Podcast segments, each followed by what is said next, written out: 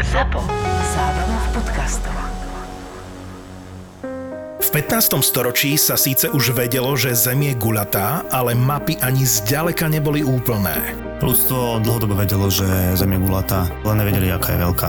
Európania vedeli o Afrike a Ázii, ale svet sa pre nich končil Čínou, ktorú popísal Marco Polo. Hranice ľudského poznania sa však mali čo nevidieť posunúť a to vďaka omylu Krištofa Kolumba. Svet sa strašne zväčšil. Do toho času naozaj poznali stredozemné more, ktoré bolo stredom sveta a zrazu proste bol Atlantik stredom sveta. No. Vypočuj si, ako k tomu došlo. Túto epizódu podcastu Tak bolo ti prinášajú zlaté a strieborné mince zo zberateľskej série Objavenie Ameriky od Českej mincovne. Leif Erikson, Krištof Kolumbus a Amerigo Vespucci v zlate a striebre. V predajniach a e-shope Česká mincovňa SK. Podcastom vás budú sprevádzať historik a učiteľ dejepisu Juraj Jeleň a Kristýna Paholik Hamárová. Tak rovno sa do toho pustíme a začneme tými príčinami, respektíve ako vôbec došlo k tomu, že ľudia v Európe sa rozhodli ísť objavovať svet. Začali by sme samozrejme takou najdôležitejšou vecou a to je rekonquista. Termín, ktorý označuje vlastne akési e, znovu dobývanie hlavne Portugalcov a Španielov ich teda krajiny alebo Pirenejského polostrova. Čiže... Znovu dobývanie znamená, že už predtým dobývali nejaké územia? Alebo... Oni to tak hovoria, že znovu dobývanie samozrejme ide v podstate o akési oslobodzovanie od Maurov. Uh-huh. Také prapodstate nejde ani o nejaký národný boj, ale možno skôr o náboženskú vojnu alebo akúsi svetú vojnu proti moslimom. Tá rekonkvista začne zhruba v 11. storočí a či už Portugálci alebo Španieli budú viac menej úspešní v boji proti Maurom a Portugálci budú skôr, tým pádom budú mať aj skôr možnosť vydať sa na more. A to bol taký chtič e, dobývať ďalej, alebo nejako bojovať ďalej, alebo objavovať? Do toho zohráva svoju rolu aj e, ďalší faktor a to je náboženský. Tým, že tá rekonkvista v nejakom bode skončí, tak tí portugalskí vojaci uh-huh. majú ten chtič bojovať ďalej, zničiť ten islam úplne. Túžia po spojení s nejakou mýtickou krajinou kňaza Jána. Má to byť nejaká kresťanská krajina niekde v dnešnej Etiópii a ten úplný kompletný plán by mal byť znovu dobitie Jeruzalema mm-hmm. portugalským kráľom. Čiže... čiže je to taká križiacká výprava, hej? Áno, áno. Oneskorená, alebo teda ďalšia pokračujúca križiacká výprava. Určite tá rovina tam bola veľmi dôležitá, hlavne teda v tom Portugalsku, ktoré sa veľmi oháňalo katolicizmom. Jasné. Ďalšia z príčin bola rozhodne rozvoj vynálezov, alebo teda rozvoj nejakej techniky, ktorú mali k dispozícii, čo im umožňovalo vôbec vyplávať na Atlantický oceán. Tak e, objav v podstate lode, alebo typu lodí, ktoré dokázali uniesť už istý tovar. Boli to karavely alebo karaky, to sú typy lodí, ktoré už uniesli desiatky tón. Veľmi dôležité pri prekonávaní väčších vzdialeností, pretože stredoveké lode neboli také, že by neprežili tú cestu cez Atlantik, dajme tomu, ale jednoducho neuniesli dostatočné množstvo potravy na pitnej vody. To je zaujímavé spomenúť, čo sme na začiatku ešte nespomenuli, že prví moreplavci, ktorí napríklad prišli aj na územie Ameriky, boli vikingovia, ktorí sa dokázali plaviť vo veľa menších plavidlách. Oni vlastne sledovali hlavne teda pobrežie, popri Grónsku, Islande a v podstate prekonávali relatívne relatívne e, malé vzdialenosti Aha. na otvorenom mori. Že to mali bližšie teda, hej? Mali to mhm. pomerne bližšie a treba povedať ešte aj to, že Európa na to zabudla pravdepodobne kvôli ochladeniu, že tá cesta sa v podstate uzavrela a hlavne vikingovia o tom asi nikomu nepovedali, hej, že, že, tam, že tam boli. Hej, mm. no. Ale áno, oni boli samozrejme tí prví zhruba okolo roku 1000 alebo 955 až 1000. Ale teda tu čakali južania na uh, lepšie vybavené loďky. Áno, samozrejme okrem lodí sú to zlepšenie navigácie, vytváranie map, uh, vlastne používanie kompasu, vytvára sa vlastne nejaká mapa hviezd, podľa ktorej sa dá navigovať. To všetko zohráva mm, veľmi dôležitú rolu tieto nové vynálezy. Možno taká motivácia, okrem toho, že šírenie kresťanstva a šírenie viery a nejaké ďalšie boje, bolo aj ekonomické obohacovanie predpokladám, že nešli tam tí Portugálci teda len za šírením dobra. To bola, by som možno povedal, ešte pred tou vierou. Mm-hmm. A v roku 1453 sa uzavrie cesta na východ, pretože osmanskí Turci obsadia Konštantinopol, dnešný Istanbul a tým tá najznamejšia hodvábna cesta, ktorú Európa poznala ešte od Marka Pola a podobne, sa v podstate stane veľmi komplikovanou, alebo teda prejsť ňou sa stalo veľmi komplikované a ten obchod s Áziou, ktorý bol pre Európu veľmi výnosný, tak ten um, chceli ovládnuť Portugalci, čiže jedna z motivácií bola nájsť nejakú novú cestu do Ázie, respektíve do Indie uh-huh. a priniesť do Európy veľmi cenené koreniny a iné komodity, ktoré boli samozrejme veľmi cenené. Tým pádom samozrejme zohráva tú rolu aj honba za zlatom, aj keď... E... Ale to netušili, že v Južnej Amerike bude toľko zlata. Netušili, že Južná Amerika vôbec bude. Nevedeli samozrejme, že Amerika nejaká existuje a v Ázii sa hovorilo, že je veľa zlata. Čiže a... od toho Marka Pola to tam akože poriadne nepreskúmali ešte v Ázii. To bolo v ktorom storočí, len aby sme si vedeli povedať taký... Marko Polo v 13. storočí niekoľko rokov žil teda na dvore Mongolov a popísal um, pomery v Číne, v Japonsku uh-huh. a tak ďalej. A to zlato, samozrejme, to bola veľká motivácia. Ceny zlata v Európe boli v podstate na svojich maximách. Nájsť nejaké nové nálezište zlata, tak to by bolo super, ale treba povedať, že toto bolo skôr motivácia pre Španielov ako pre Portugalcov. Poďme si predstaviť nejakú tú loď zámorskú, že že ako asi približne vyzerala, čo na nej bolo, koľko ľudí sa tam zmestilo. Karavela bola vlastne trojsťažnová loď, ktorá vznikla pravdepodobne okolo roku 1450, takí prví konštruktori povedzme, že boli Portugalci a potom existovali väčšie lode karaky, ktoré boli o čosi dlhšie, takže tie karavely mali zhruba 20 metrov a posadku o 30, povedzme 40 ľuďom max. Dokázali sa plaviť čo 10-13 km za hodinu pri dobrom vetre. To znamená, že napríklad z Portugalska, dajme tomu do Indie, tam a späť to trvalo možno aj 1,5 roka. Ale teda tou cestou cez Atlantik, to, to, cez Tichý oceán. Nie, nie, práve že dolom okolo Afriky. Aha, okolo Afriky. Práve že okolo Afriky, takže nebolo to bohojak rýchle. Väčšinou teda tie najväčšie lode uniesli stovky tón. Ešte čo sa týka moreplavcov ako takých navigátorov, tak to boli pomerne skúsení ľudia, ktorí potrebovali vedieť, kadiaľ vietor fúka, a potrebovali vedieť, ako navigovať, potrebovali navigovať, vedieť navigovať podľa hviezd a tak ďalej, takže to boli pomerne inteligentní ľudia no, na tú dobu. Taká poznámočka, málo kedy tie lode plávali sami. Aj že mali, väčšinou to boli skupiny ľudí, aby si dokázali nejakým spôsobom pomôcť. Lebo, no. A mali teda tú nahúžadu vpredu, na prove a, a potom taký ten e, mostík Pozorova, horný, pozorovateľný. No, to má, toto všetko bolo, hej? Aj zvony mali, to bol oznamovali čas a oznamovali samozrejme akúkoľvek mimoriadnú udalosť na lodi. Mm, poďme na to, že prečo práve Portugalci. Už sme sa teda rozprávali o tom, že boli prví, ktorí porazili Maurov na svojom území, chceli ísť za ďalším asi majetkom, chceli dobývať ktorí boli medzi prvými takými známymi moreplavcami? Určite na začiatku stál král Henrich Moreplavec, ktorý v podstate zriadil prvú námornú školu na svete. Tá bude vychovávať e, dôležitých navigátorov, dôležitých e, vlastne kapitánov lodí. Jeho cieľom bude pokračovať popri pobreží Afriky, to znamená, že sústredil sa hlavne na Severnú Afriku a potom na severozápadnú Afriku. Bolo to bezpečnejšie plaviť sa popri pobreží. Časom e, sa Portugalci dostávajú na už v minulosti poznané ostrovy, samozrejme Madeira a z 30. rokov sú to Azory, ktoré ležia už tak podstatne južnejšie od Portugalska. V 50. rokoch sa dostanú do Gvinejského zálivu, to je dôležité, pretože v podstate už tu začínajú obchodovať to, čo dovtedy vlastne vykonávali hlavne arabskí alebo... Mos... Európania tam neboli predtým. Európania tam predtým neboli, to znamená, že Európania tam vstupujú a dokonca teda dokážu veľmi aktívne na tom trhu, hlavne so zlatom, pracovať. No a pokračujú ďalej a v 80. rokoch, alebo 1487 je dôležitý objav Bartolomea Diasa, alebo Bartolomeo Dias, tento moreplavec sa doplaví ku mysu Dobrej nádeje, čo je úplný juh Afriky, dnešnej Južnej Afrike.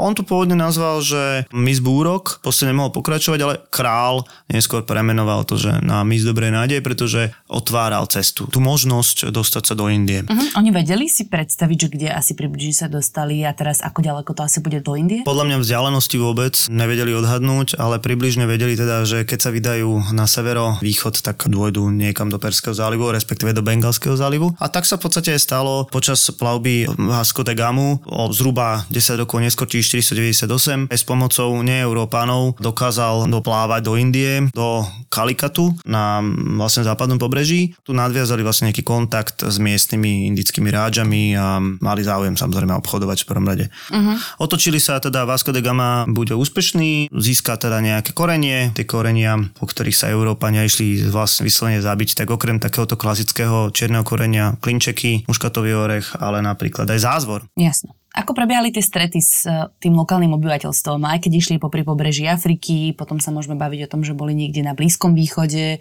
a až keď sa dostali do Indie. Samozrejme v tom Gvinejskom zálive sa Portugálci správajú inak ako v, dajme tomu, v Indickom oceáne, keďže Indický oceán je pomerne nebezpečné miesto. Je tu veľmi významný nepriateľ, to sú moslimskí alebo aj arabskí moreplavci, ktorí vlastne majú v rukách ten obchod medzi Áziou a Európou. No a Portugálci to samozrejme majú v pláne ovládnuť, takže posielajú sem um, jednu ozbrojenú flotilu za druhou a časom sa im podarí kontrolovať námorné cesty s tým, že vybudujú takú sieť oporných bodov, či už je to teda vo východnej Afrike, alebo v Perskom zálive, alebo samotnej teda Indii. Čiže oni si vytvárali také jednotlivé pevnosti, napríklad e, na Blízkom východe, alebo teda v Bengálskom zálive, alebo na pobreží Indie. Čo tam po sebe zanechávali? Dôležitý je ten kostol a naozaj je to typická portugalská architektúra. Ich veľkou ambíciou bolo šírenie kresťanstva. Problém Portugalcov bude aj to, že oni sú malý národ. Hej, že jednoducho nedokázali to kapacitne obsiahnuť takúto nejakú veľkú ríšu.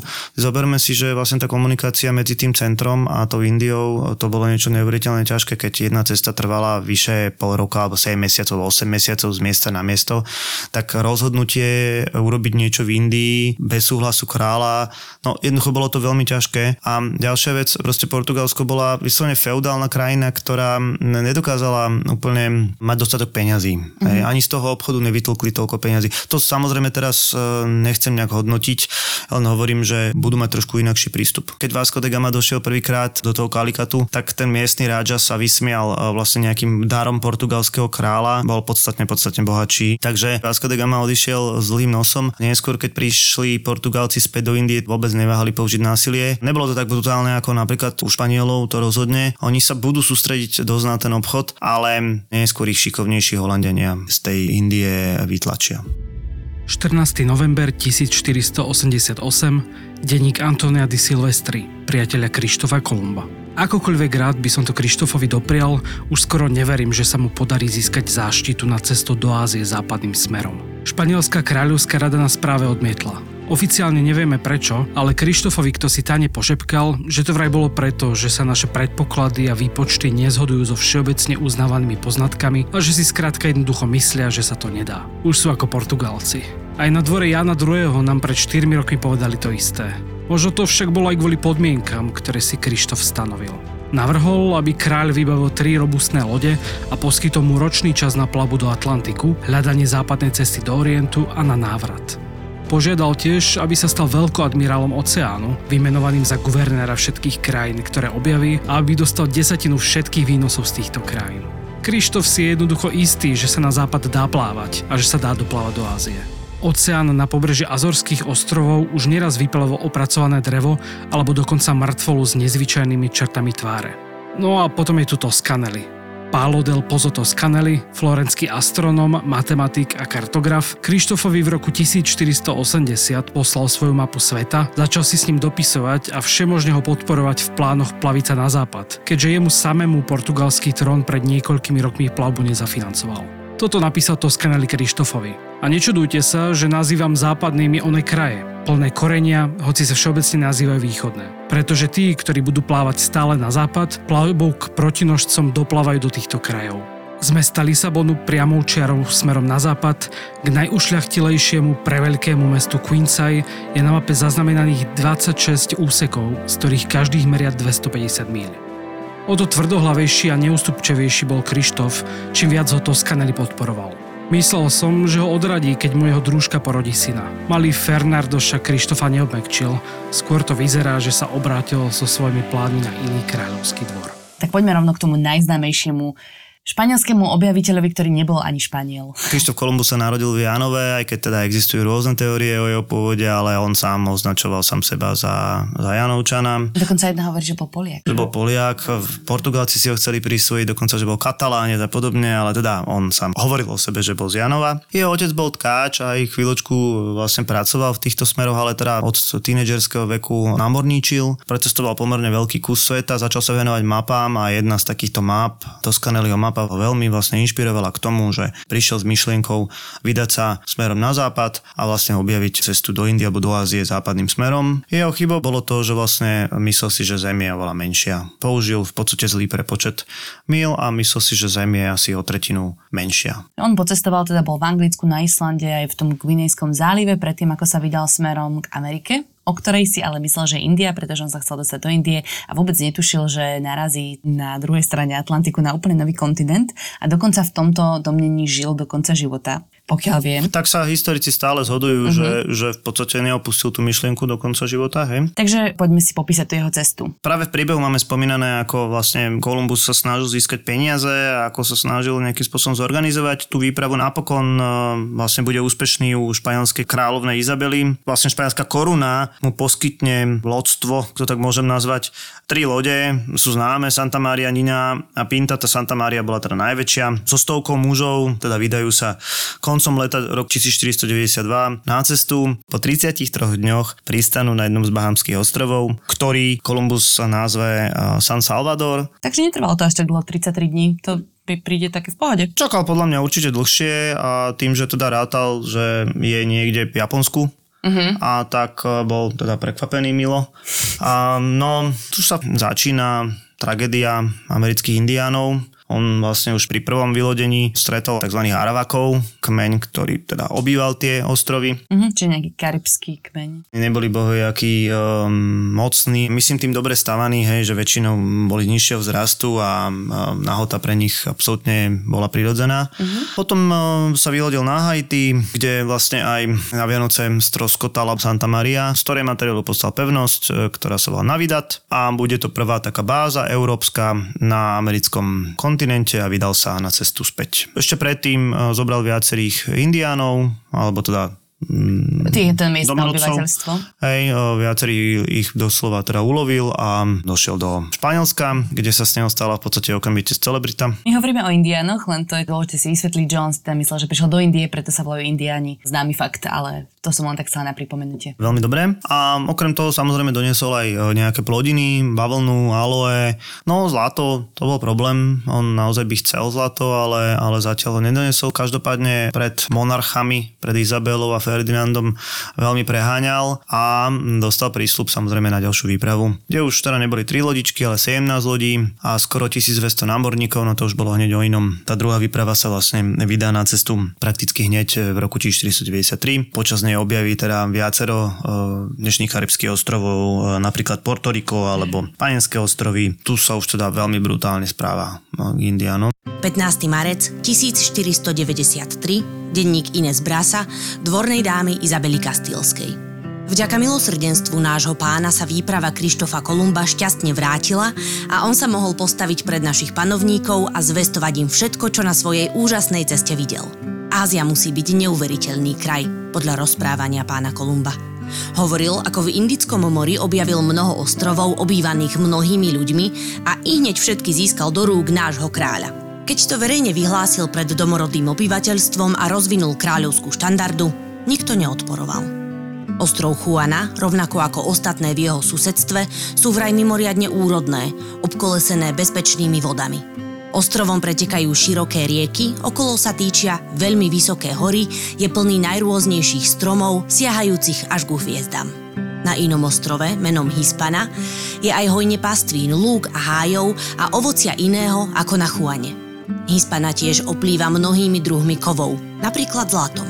Obyvatelia sú neozbrojení a vraj plachí. Keď ale uvidia, že im nič nehrozí, sú naklonení výmene cenností za maličkosti alebo dokonca ochotní cennosti darovať. Pán Kolumbus im dal veľa krásnych vecí, ktoré si priniesol so sebou, aby si získal ich náklonnosť. Aby sa mohli stať kresťanmi a mohli milovať nášho kráľa a kráľovnú a kniežatá a všetok ľud Španielska a tiež, aby mohli dychtivo hľadať a zhromažďovať a dávať nám to, čím oplývajú a my to veľmi potrebujeme. Takto pán Kolumbus povedal a potom sa audiencia skončila. Okamžite sa však začalo na dvore šepkať, že sa iste čoskoro vydá na ďalšiu plavbu.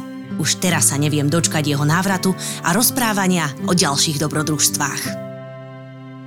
Kolumbus sa potom ešte do konca svojho života otočil do Ameriky dva razy. Kedy sa dostal na tú pevninskú Ameriku? To bolo pri poslednej plavbe, alebo pri poslednej jeho plavbe.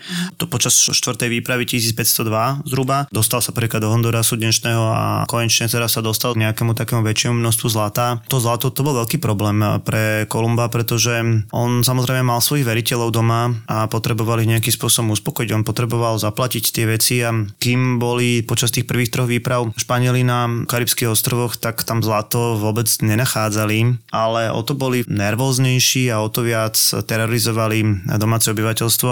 To musíme jednoznačne povedať, že naozaj genocída. Uh-huh. Každý obyvateľ na 14 rokov mal zložiť isté množstvo zlata raz za 3 mesiace. Za to dostal nejaký taký medený žetón v prípade, že Španieli našli človeka bez medeného žetónu, utli mu ruky a nechali ho vykrvácať. Tam bolo obrovské násilie a behom dvoch rokov prakticky na vyčerpanie a na, na vraždy zomrelo zhruba polovica z 250 tisíc e, ľudí, ktorí boli len na tom malom prostredí. Niekedy sa hovorí o naozaj miliónoch ľudí a historici tvrdia, že behom jedného storočia vlastne zmizli pôvodní Arvakovia že už v podstate vôbec neexistujú. Samozrejme to nemôžeme dávať e, len za vinu Kolumbovi, ale samozrejme správaniu Španielov ako takých, ktorí teda mužov zotročovali v baniach a ženy sa museli starať o pole. Stretli sa raz za tri mesiace a samozrejme deti, ktoré sa rodili, boli príliš slabé na to, aby to prežili. Mnohokrát samotní tí Aravákovia, ale nielen Aravákovia, alebo to pôvodné obyvateľstvo, čo spáchalo samovraždu. Snažili sa z času na čas o nejaké povstanie, ale proti pancieru a, a muške tam nemali absolútne žiadnu šancu. A to že... teda dialo aj na tej pevninskej Amerike, kde boli civilizácie Inkov, Aztékov. Áno, toto je veľmi tienistá stránka. Naozaj treba povedať, že Kolumbus objavil Ameriku na jednej strane, aj keď teda tvrdil, že nie a, a urobil tým pádom naozaj veľmi, veľmi dôležitú vec pre svetovedenie. Na druhej strane naozaj tí Španieli sa správali veľmi brutálne v týchto oblastiach. Neboli to len teda možno také tie systematické vyvražďovanie obyvateľstva, ale oni tam priniesli aj mnoho európskych chorôb, kiahne a rôzne ďalšie choroby, ktoré to pôvodné obyvateľstvo nedokázalo zvládnuť a tým pádom ich to úplne odrovnalo. Že aj keď by ich nezabili všetkých konkvistadori, tak proste tie choroby civilizačné ich odrovnali. Áno, to je vlastne, môžeme povedať, variant alebo mutácia nejakej tej choroby, ktorá bola európska. V Amerike to pôvodné obyvateľstvo bolo absolútne neimunné. Naopak z Ameriky do Európy sa šíril syfilis, ktorý značne znížil popularitu Kolumba a jeho objavov v samotnom Španielsku. Čiže Kolumbus vlastne skončil ako nepopulárny nakoniec. Ťažko povedať. E, on teda je samozrejme veľkou osobnosťou a zomre v roku 1504 a naozaj vo všetkých latinskoamerických krajinách má pomník. História nie je čierno-biela samozrejme. Áno, až kým sa nedostaneme k ľudským právam. To je samozrejme uhol pohľadu, jasné. Keby tušil, že jeho vysnívaná India je v skutočnosti trikrát ďalej ako predpokladal, nikdy by neprebádaným západným smerom nevyplával. Vtedajšie lode by neuviezli dostatok zásob a všetci jeho námorníci by zomreli. 12. októbra 1492 však Krištof Kolumbus dorazil k neznámemu ostrovu, čo ho utvrdilo v presvedčení, že jeho výpočty sú správne. Predpokladal, že dosiahol východný breh Indie. Vyhraj na Instagrame podcastu Tak bolo striebornú mincu Objavenie Ameriky Krištof Kolumbus v hodnote 76 eur. Otázka znie, za koľko sa predával jeden potkan medzi súboženou posádkou na lodi Fernanda Magalienša. Zapojiť sa môžeš do 5. septembra. Cenu do súťaže venovala Česká mincovňa. Prekvap originálnym darčekom z e-shopu Česká mincovňa SK. Kolumbus teda do konca života myslel, že objavil Indiu, ale už za jeho života sa objavil iný moreplavec, ktorý sa volal Amerigo Vespucci, ktorý si uvedomil, že našiel úplne iný kus zeme ako Indiu. Po ňom je teda pomenovaná aj Amerika. Florenčan, alebo teda Talian, Amerigo Vespucci, tentokrát v portugalských službách.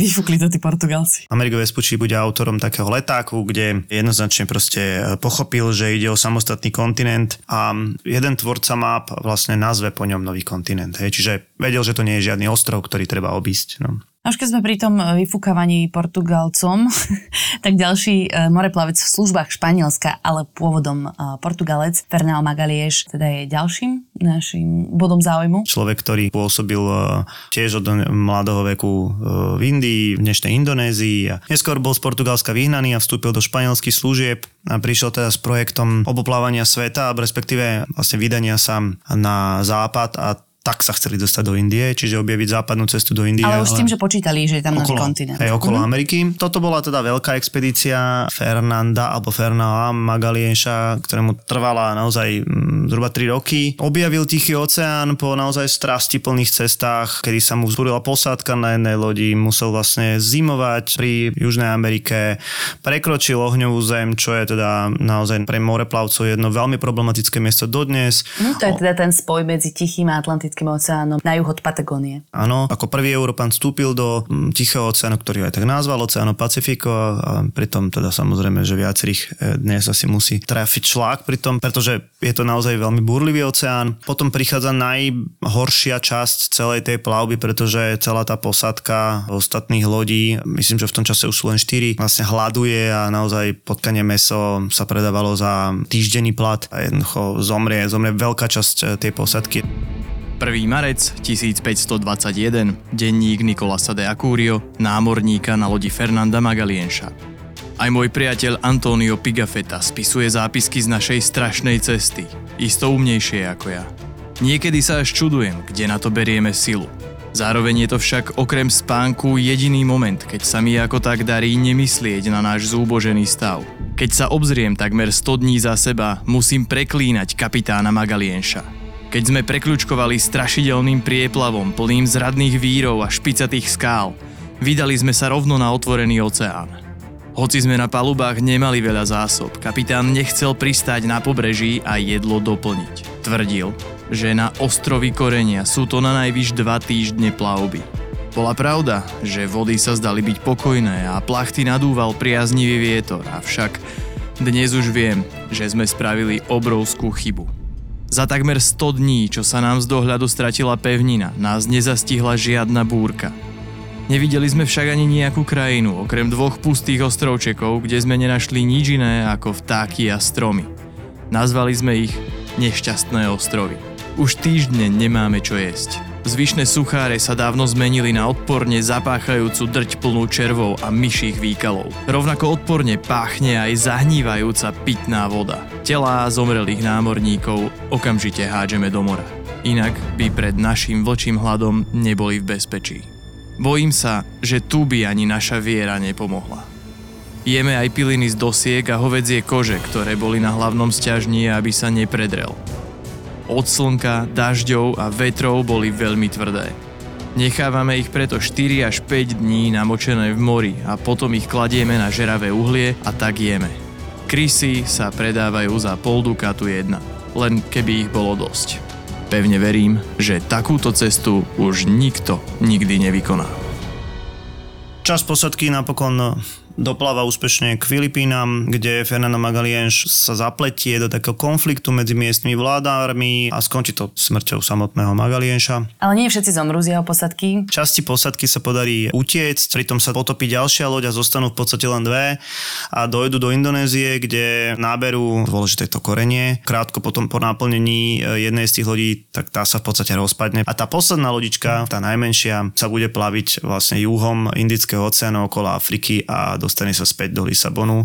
Čiže tým, obopláva svet. Čiže obopláva svet. So 17 preživšími máme teda o tom um, svedectvo človeka, ktorý to prežil a napísal akýsi denník. Hovorí sa o Magalienovej alebo Magalenšovej výprave, ale v skutočnosti teda Magalienš zomrel na Filipínach, takže uh-huh. on to nedokázal. Ale teda tým pádom tu máme kompletný dôkaz o tom, že Zem je gulatá. Hej.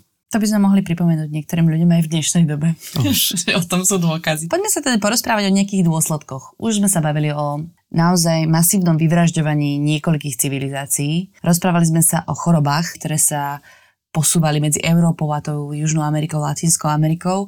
Aké ďalšie dôsledky mali tieto zámorské objavy? Jednu dôležitú vec sme nepovedali a to je v podstate také rozdelenie sfér vplyvu. V roku 1494 sa vlastne stretli Španieli a Portugálci a vytvorili akúsi pomyselnú čiaru, ťahnúcu sa povedzme stredom Atlantiku a dohodli sa za prítomnosti pápeža, že všetko na východ do tejto čiary bude vlastne portugalskej sfére vplyvu, naopak všetko na západ bude španielské. A v podstate je zaujímavé, že táto čiara sa tiahla aj časťou Brazílie. A ekonomický dôsledok určite bola cenová revolúcia, alebo ja by som to nazval cenová revolúcia, kedy to obrovské množstvo zlata, ktoré Španieli doniesli po zničení viacerých civilizácií, spôsobia totálnu cenovú revolúciu a v podstate zrútenie cien zlata.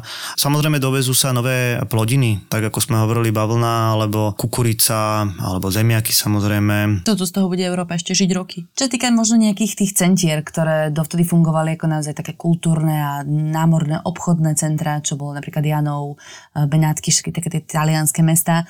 Tak teraz sa to vlastne presunulo niekde inde, lebo obchod sa v podstate presunul do stredozemného mora, do Atlantického oceánu. Tu máme aj um, dôkaz, alebo je to prvá príčina, prečo západná Európa je vyspelejšia, pretože sa sem naozaj premiestnili centra obchodu, či už to bol Lisabon, Amsterdam, Antwerpy, konec koncov Kodan, Londýn. To všetko samozrejme ležalo na správnej ceste, pretože my sa samozrejme nerozprávame len o Španieloch a Portugalcoch, ale do toho objavovania sveta sa zapoja aj ostatné západoeurópske veľmoci. Čiže budú to Holandiania, Angličania, Francúzi, Dáni a tak ďalej. Toto bude veľmi dôležitá vec, že tie staré talianské centrá, ako si povedal Jano a Benátky, úplne odídu. Ale mm, dôkaz aj tej starej slávy je, že práve tí prví moreplavci boli mnohokrát uh, odtiaľto. Ešte jedna taká veľmi uh, možno negatívny dôsledok, čo to malo, tak to odštartovalo obchod s ľuďmi. No, mm, takzvaný trojuholníkový obchod, to bude síce fenomén až trošku neskorší, ale teda otroctvo ako také, nie že by v stredoveku alebo staroveku nebolo, Áno. samozrejme, že bolo,